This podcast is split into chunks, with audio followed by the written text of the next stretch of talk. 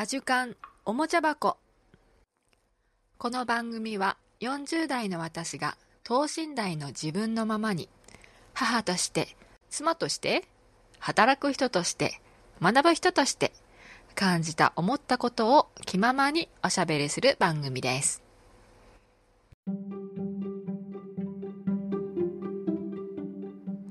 こんにちはこんばんは。おはようございます。お元気ですか？今日はねあのすっごい雑談しようかなと思ってるんですけどっていうかまあ毎回雑談しかしてないっていう話なんですけどもね、うん、今日はもっともっと雑談です。えっとですねうんとたくさんのねいろんなねポッドキャストをもう聞くようになってどんどんどんどんね聞きたい番組が増えてきてすごい、うん、あのあのすごいたくさん全部を聞いてるわけじゃないんだけれども、うんと、聞ける時間がね限られてるので本当にあの車を運転してる時とかそれから料理を作ってる時とか、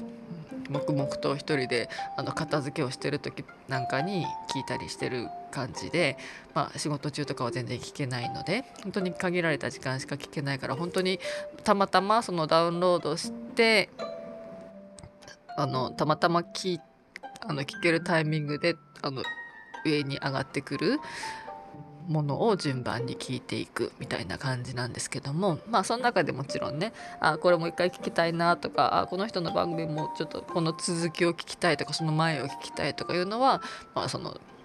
時々であったりして何回文化を続けて聞いたりとかもありますけれどもだからもう本当にもうあのつまみ食い程度にしかやっぱり皆さんの番組を聞けてなくってなんかねすごいねうんとたくさんの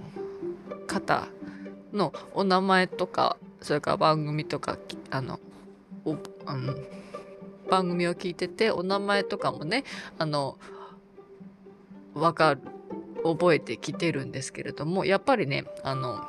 まだまだふわっとしか分かってないんですよね。あの交流会とかもあのあったりとかしてもなかなかね参加する夜は私やっぱり参加できなかったりするので本当にこの間一緒に樋口塾のあのうんと交流会もう一瞬だけ本当に初めて参加しましたけれどもその時に本当に初めてお顔を見る方々がたくさんいらっしゃいましたけどもまあ一回会ったぐらいではやっぱり全然ねあの覚えきれないしあこんな方なんだとかあここの人とかいう、うん、もちろんねありましたけどもなんだろうな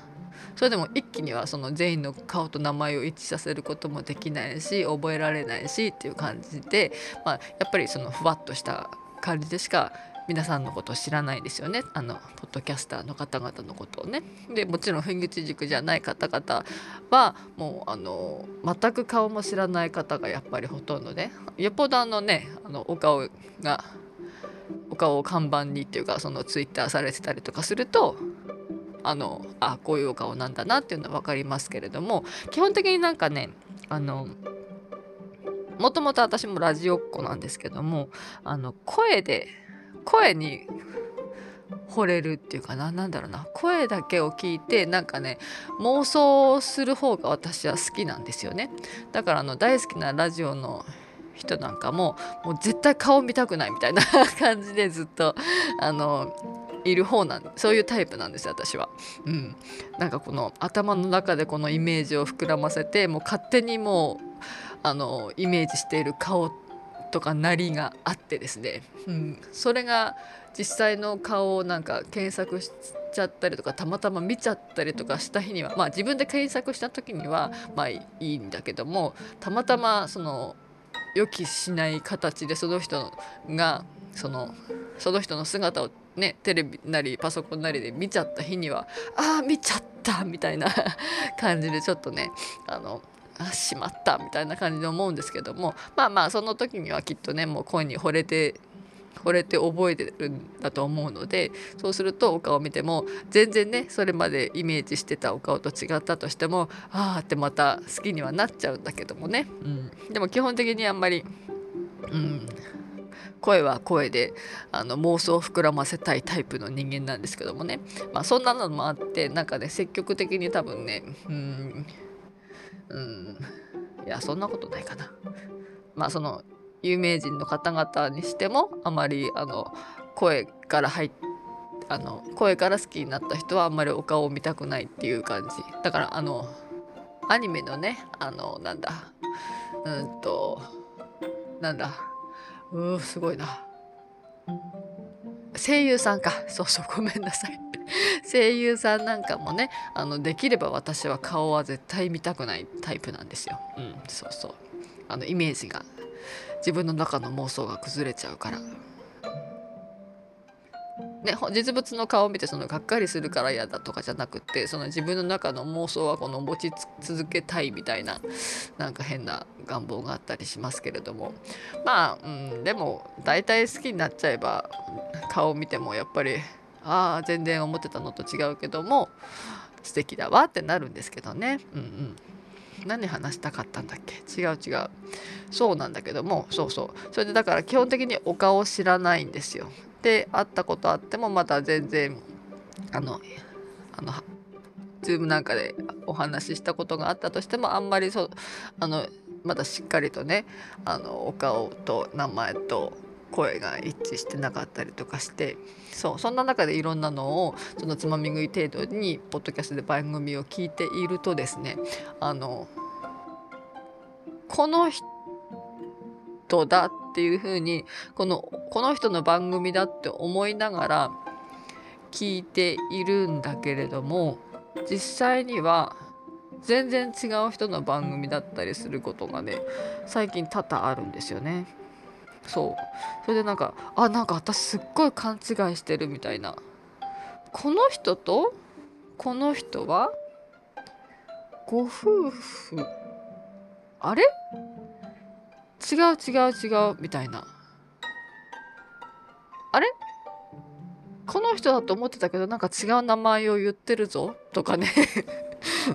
なんだそれっていう感じかもしれないんですけどもだからもうなんかね認識していることっていうかここの人が喋ってるもんだと思って聞いてる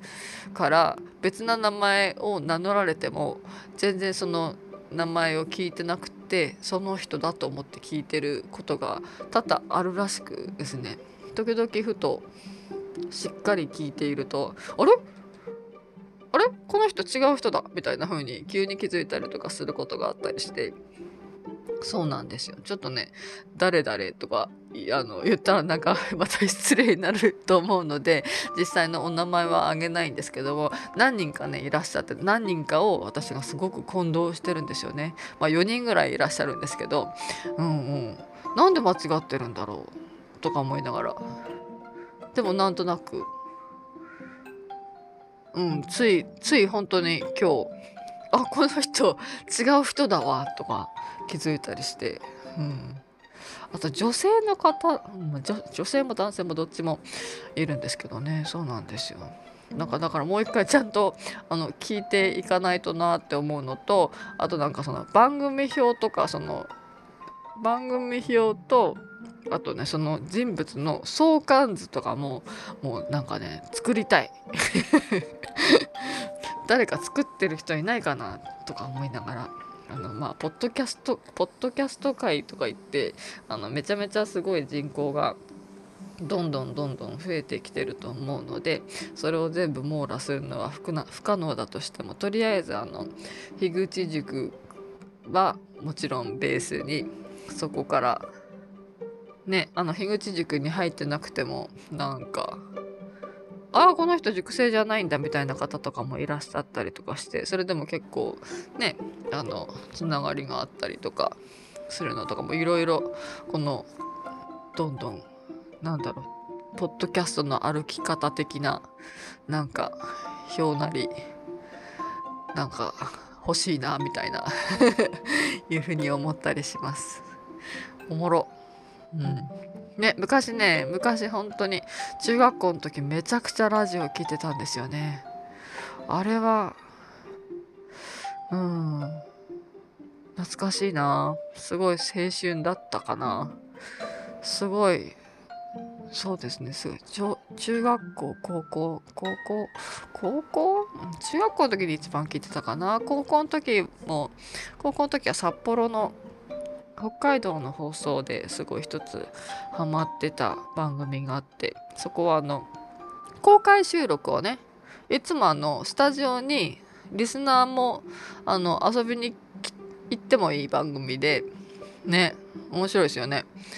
そうそこにだからあのオーストラリアから帰ってくるたんびに札幌まで行ってスタジオに遊びに行ってましたね。うん。そうすると「ああ帰ってきた帰ってきた」とか言ってあのマイクの前に座って私が話す会があったりとかも しましたし、うん、スタジオまで行けない時にはあの電話つないでくれてあのパーソナリティのやすさんですね。YASU やすさんとお話ししてました、うん、あとやすさんとお話できなくてもそうそうオーストラリアからもよくね時々電話かけてあのディレクターの山田さん。懐かしい。山田さんとお話ししたりね。それからリスナーねあのスタジオで出会ったリスナーの方々とかともやっぱりあの名物キャラの一人でもあったので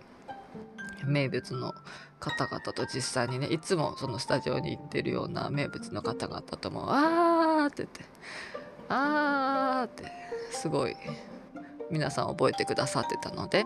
うん、すごい話してすごいやり取りして交流して、うん、ありましたけどね。懐かしいな。そうなんでその番組が終わってまあ今今でもやすさんは、うんと、北海道であの番組持ってますけどもね。あんな、うん、あんなに盛り上がってた番組はその後もあったんだろうか。ちょっともう私も日本にいなくなっちゃってたし、うん、そうなんですよ。日本にいない間はそのリスナーの仲間が毎週録音してくれてその録音してくれたテープをねオーストラリアまで送ってくれたりなんかしてましたけども。懐かしいですね。うん。懐かしい。そうなんですよね。だから